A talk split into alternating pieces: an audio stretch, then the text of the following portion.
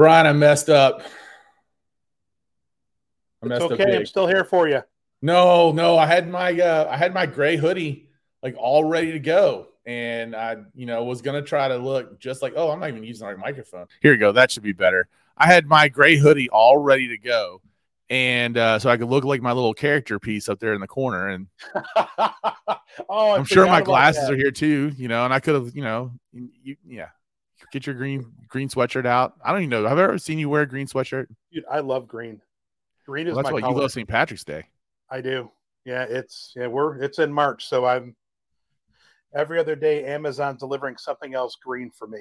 Oh jeez. So. You've got an Amazon I problem. I know, I know. I have a full week of it this coming Saturday. it's uh it's the parade here in Louisville. Uh-huh. So I gotta wake up at the butt crack of dawn on Saturday uh, and driving drive down from Pontiac, Michigan, to get back to see my son play volleyball, and then to go be an adult at the parade. An adult? Well, yeah, an adult. Eh, not just a mm, person. Questionable. All right, here's what we're going to do today, Brian. We're going to tackle the. Uh, and by the way, this is your Louisville Real Estate Insider uh, market update for March 7, 2023. Uh, if you have a question, we want to answer it. So uh, it does not matter if you're not one of our clients or whatever else. We'll answer to the best of our ability. And uh, so just post in the comments section and we'll get to it on screen if you have a question. Um, but today, more specifically, we're going to really tackle the top five questions that we are getting about the market uh, as it stands right now. And I just want to remind you guys because what we're here to do is in this in this it's a critical time for the real estate market. It's a critical time for the housing market. And there's a lot of misinformation out there and we are here to help you get the proper information, so give you some wisdom. We want to provide clarity so you can make the best decisions for yourself when it comes to your real estate decisions in the future. That's what we're here for. You got me on the real estate side, Mike Gandolfo, Brian, the mortgage guy on the lending side. We're all here to just make sure that you make the right decision. I actually, literally, Brian, and you know I do this all the time. I had someone in here uh, last week with a, we had a really nice long like an hour and a half coffee learned all about her situation and i said yeah you're not properly motivated to make a move right now. It's not in your best interest. You know the yep. last thing that you and i want to do is put somebody in a situation that they don't want to be in. Uh, that, yeah that's bad news. And it's been a long long time since somebody closing the purchase of what should be a phenomenal day and they get keys in hand they're not excited. You like yeah we don't want like that. they, no no no no yeah never Never, never, never. Especially since we're going to be with you through the long haul. You don't lose us when the closing occurs. Uh, we stick with you throughout the whole, uh, till the whole kit and caboodle. I, I, sold it to you. I plan on helping you sell it when it's time for you to move to the next one. Yep, All right. Yep. So here's the first question that we're getting right now, Brian. Uh, is the housing market going to crash? Um, so I will take this one, but I do have some mortgage data maybe to kind of help back it up. Uh, the first thing I'm going to show you, and this I love to tell this story because people, I think automatically because the recession in 2008 was so strong, and people know what happened in 2008. We saw this massive drop in real estate prices, and we'll talk about the effects that real recessions have on real estate here a little bit later in this call. But I want to specifically talk about why today is not 2008, and and talk about uh, why we are not imminently going to see a housing crash. The first piece of data I want to show, and Brian may be able to show some shed some light on this.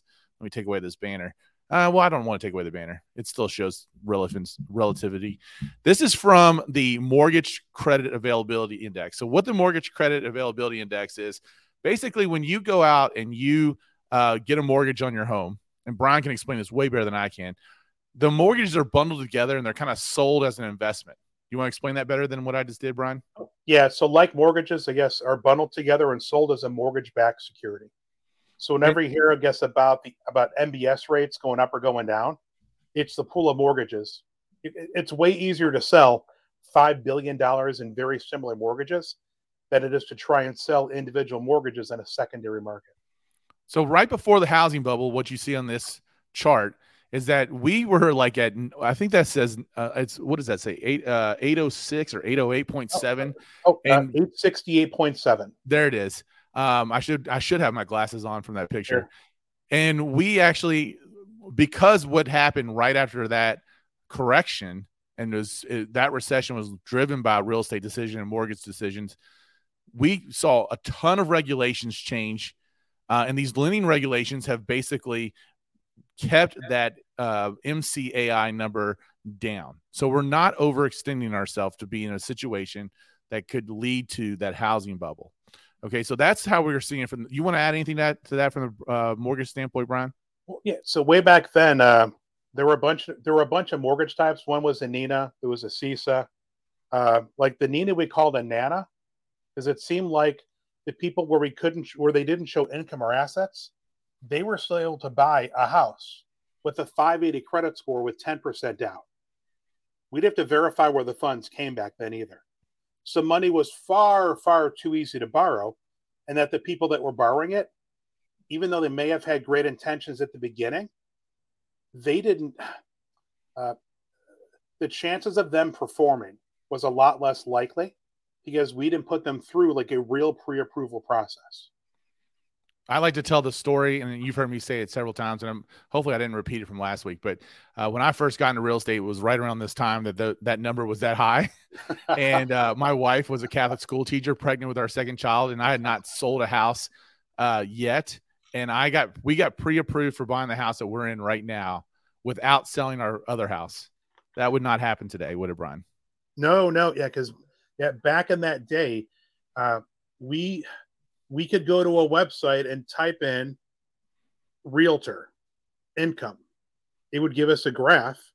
We would take uh, how long you were in in the area, and it told us how much money we could use without having to verify it. crazy, yeah, crazy, crazy. All right, so then let's talk about from the real estate side. So this is your housing supply. We're going to talk a lot about housing supply today, housing inventory, and you can see that during the time frame. And I'll, let me take away the little question there. Uh, you can see where our inventory was during those that time frame as well. All right, it's crazy. We had like over four million listings uh, available in um, our uh, nationally. Okay, uh, almost a year's worth of inventory going on, th- uh, and now our inventory number. This is the national number. We're actually going to talk about the Louisville number here a little bit later. Is you know between 2.3 2.7 louisville by the way is under two months of inventory Brian I just actually just pulled that data like two seconds ago. Uh, the probably the most reliable numbers were at 1.75 months of inventory, which is incredibly low. So because of that, we're getting supply and demand. We're not headed towards a housing crash. We actually need more housing units. It's something we need to have.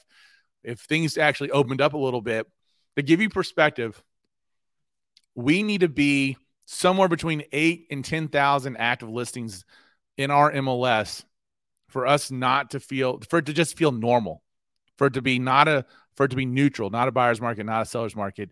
And right now we're sitting at what was the number I told you to memorize earlier, Brian? Thirteen sixty five. Yeah, we're way we're way low on the inventory side. So no, we are not uh, headed towards a crash. I don't think in any way, shape, or form. Uh, do you feel like we're headed towards a crash, Brian? There, there is no way. There yeah. are so many people uh, existing owners and want to be first time home buyers that are sitting on the sidelines waiting, waiting and waiting and waiting to, you know, to, to finally have a chance to buy. Well, and then I think one of the reasons why it leads us to the second question that we're here seeing this is, you know, hey Brian, what's happening with mortgage rates now, and what's going to happen with them in the future? So we know that they're going down. Uh, I spent about three hours yesterday listening to a man, Barry Habib, that I wish he could. I wish he could run for the people for that office. make decisions. Yeah, yeah, yeah. I'm not a political guy, and I don't ever want to go there. And Powell dropped the bomb on us this morning by saying we see long-term rates increasing. So the next time that the Feds increase uh, the federal funds rate, it's going to go up, you know, a half percent instead of a quarter percent like we intended. So we've lost about 30 basis points today, which in turn, there goes pricing again. So rates may have increased an eighth or a quarter today. It's yeah, yeah. Um, I feel a little beat down today. Well, and we might see them increase, but we're expecting to see rates drop again. I think, and I got I can say this probably easier than Brian can. Uh, going into the next coming months, there's some just pricing things that are going to happen that we think we're going to change. This is what we're seeing. Uh, again, this was pulled from January, so maybe not as reliable, but just a little bit of a forecast. So we we're looking at, at four major um, uh, procrastinate or not procrastinators, but what do they call them? You know, people who tell the future. I can't remember well, what I'm losing the the word. Freddie Mac, Fannie Mae, MBA, and NAR, which is the National Association of Realtors. Uh, and uh, MBA is the Mortgage Bankers Association. Is that right, uh, Brian? Yep. Yeah, and then so you can kind of see where they anticipate. Are, well, go ahead. I was going to say Fannie Mae and Freddie Mac for for used for you all that don't know who they are. They're not candy companies. When I got into the industry back in 05 and I saw Fannie Mae, I thought that that, that somehow the chocolate company also was in the mortgage side of it, and it's not.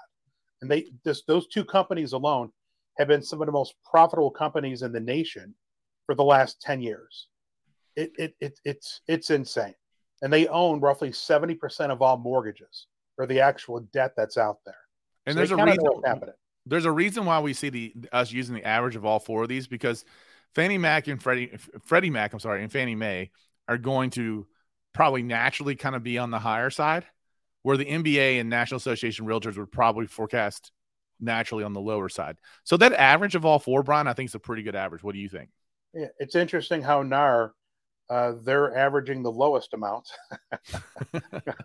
I love me. I love my realtors. You're always positive about the market. Only, only in the first month, Brian. The mortgage bankers are better after that. So, yes. but I listen. I, I do think if you're looking for us getting back to the the days of three percent mortgages, you're probably going to be waiting for an extremely long time. That's not something we're going to see uh, anytime soon, right, Brian? No, no, no. And the only reason why we got into it you happen to have the graph that shows it, it, so our next one i want to show a graph that shows what quantitative what quantitative easing was and the amount of money that the feds were pumping into the economy purchasing mortgages to artificially drive down the rates. Listen that you're asking the only some, reason uh, why we saw the threes. you're asking for something really difficult. Let's see if i can find it. Oh. Yeah go ahead and keep talking. They were spending billions and billions and billions of dollars buying these mortgages. And what, what where they were brilliant about it is that they're the ones again that that, that set the guidelines for roughly 70% of the mortgage market. So the mortgages that were closing and that they were buying were some of the highest quality mortgages of all time as far as credit scores, as far as debt to income ratio. That's money in versus money that goes out. Reserves, some of the some of the best performing mortgages of all time. And now those are the people that are kind of that are sitting on the sidelines. You you that can't financially justify why they should buy their next house. Did you happen to find that? Uh, I don't know if is it something we used last year. This this is the treasury yield. That's not no, it. that one's not it. All right, it's, uh, I'm going to want to show it on, on our next call just to show what it is and show how much money was being pumped in. So we'll talk about quantitative easing on the next call. Yes, yes, yes, yes. Sounds good. Yep. We're also going to be giving us the most recent uh, market report uh, for for February. We kind of hit the middle of March, so we'll be able to give you the most up to date uh, information because most of everything from February will have cleared by then. So, yep. Uh, yeah, and the next really employment important. report's also going to hit. This one will be a lot more realistic than the previous one. Okay, so if the economy slows further, what does that mean for real estate? I love this question. The first part I'm going to lead with, by the way, is uh, just to give uh, some sort of an idea of what's traditionally has happened in the world of recessions. Okay. So you can see that recessions typically do not mean a drop in real estate prices. The last six recessions right here, uh, you can see we, we normally see uh, prices actually increase. Uh, the only, with the one exception being 2008, which was real estate led, we saw a massive drop in home prices nationally. Again, locally, it was not nearly as bad as what the national number is. And in 1991, we saw a slight decrease, um, which really was more of a flattening than anything else. Now, why do I think right now we're going to continue to see home prices on the rise? Well, number one, we talked about inventory. And I think this is actually our next question. And I think, uh, yeah. So, what's ahead for home prices? So, we're going to go ahead and just flip onto that one. The number one reason for that is because of inventory. Okay. So, when we look at inventory, let me pull it up real quick. This is the, again, the national look on inventory was that we're at 2.3, 2.7 months of inventory. I love this image right here because it kind of tells you the way that when we look at inventory, we look at it. If you look at that sliding line at the top, where it says seller's market, balance market, buyer's market. And again, if you're listening to us on the podcast, you can go find Louisville Real Estate Insiders on Facebook and you can see the video and you can see all these visuals as we go. Um, we also appreciate everyone who's just watching live on Facebook or LinkedIn right now. This it you can see that there's a sliding scale, and it's almost like the pH scale that I used to talk about when I was a science teacher. and right in the middle is that balanced market, and that's really in that six months, maybe five to seven months, is where we see a balanced market. Uh, to the left is a seller's market, and to the right is a buyer's market. And this is since we're at, at because of this data, we're using is 1.18 months of inventory um, and I lost Brian. I don't know what happened to him. Uh, we can see that we are still in an extreme seller's market, and we are seeing right now we're we are seeing um, our uh, not uh, we're seeing a slowing in the number of transactions, but we're not seeing a slowing uh, as far as values go because when the number of buyers that have gone away and the number of sellers that have gone away because the mortgage rates have climbed a little bit they're they basically kind of cancel each other out. And so we still have a low amount of inventory for the number of buyers that we have out in the market, and we're still extremely tight. And so whenever the demand outpaces the supply, we see prices increase.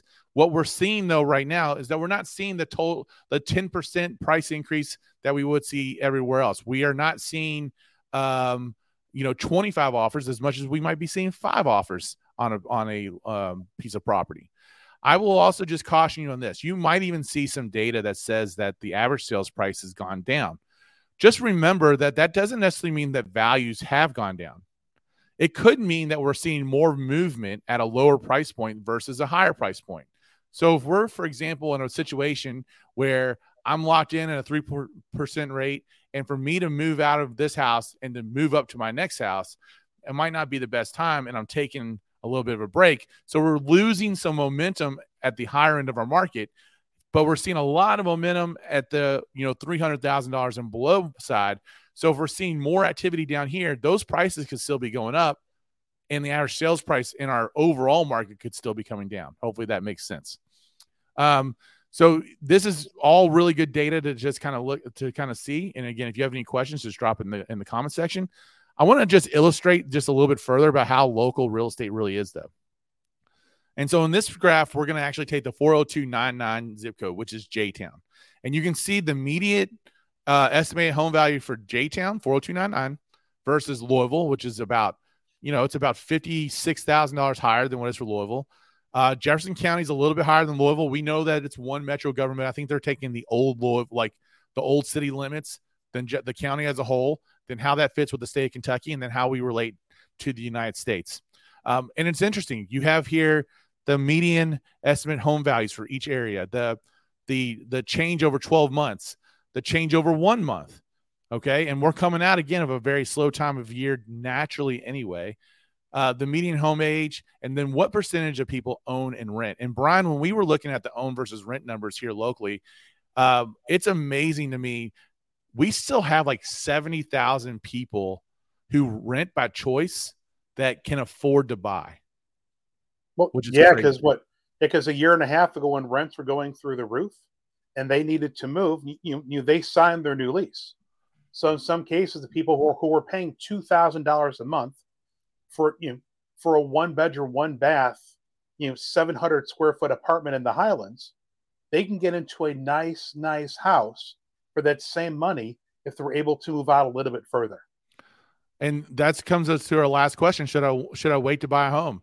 And if you're a renter, you know, forget about paying a higher interest rate. You're paying a, like 125 percent interest rate because you're paying someone's mortgage. You're just not paying your mortgage.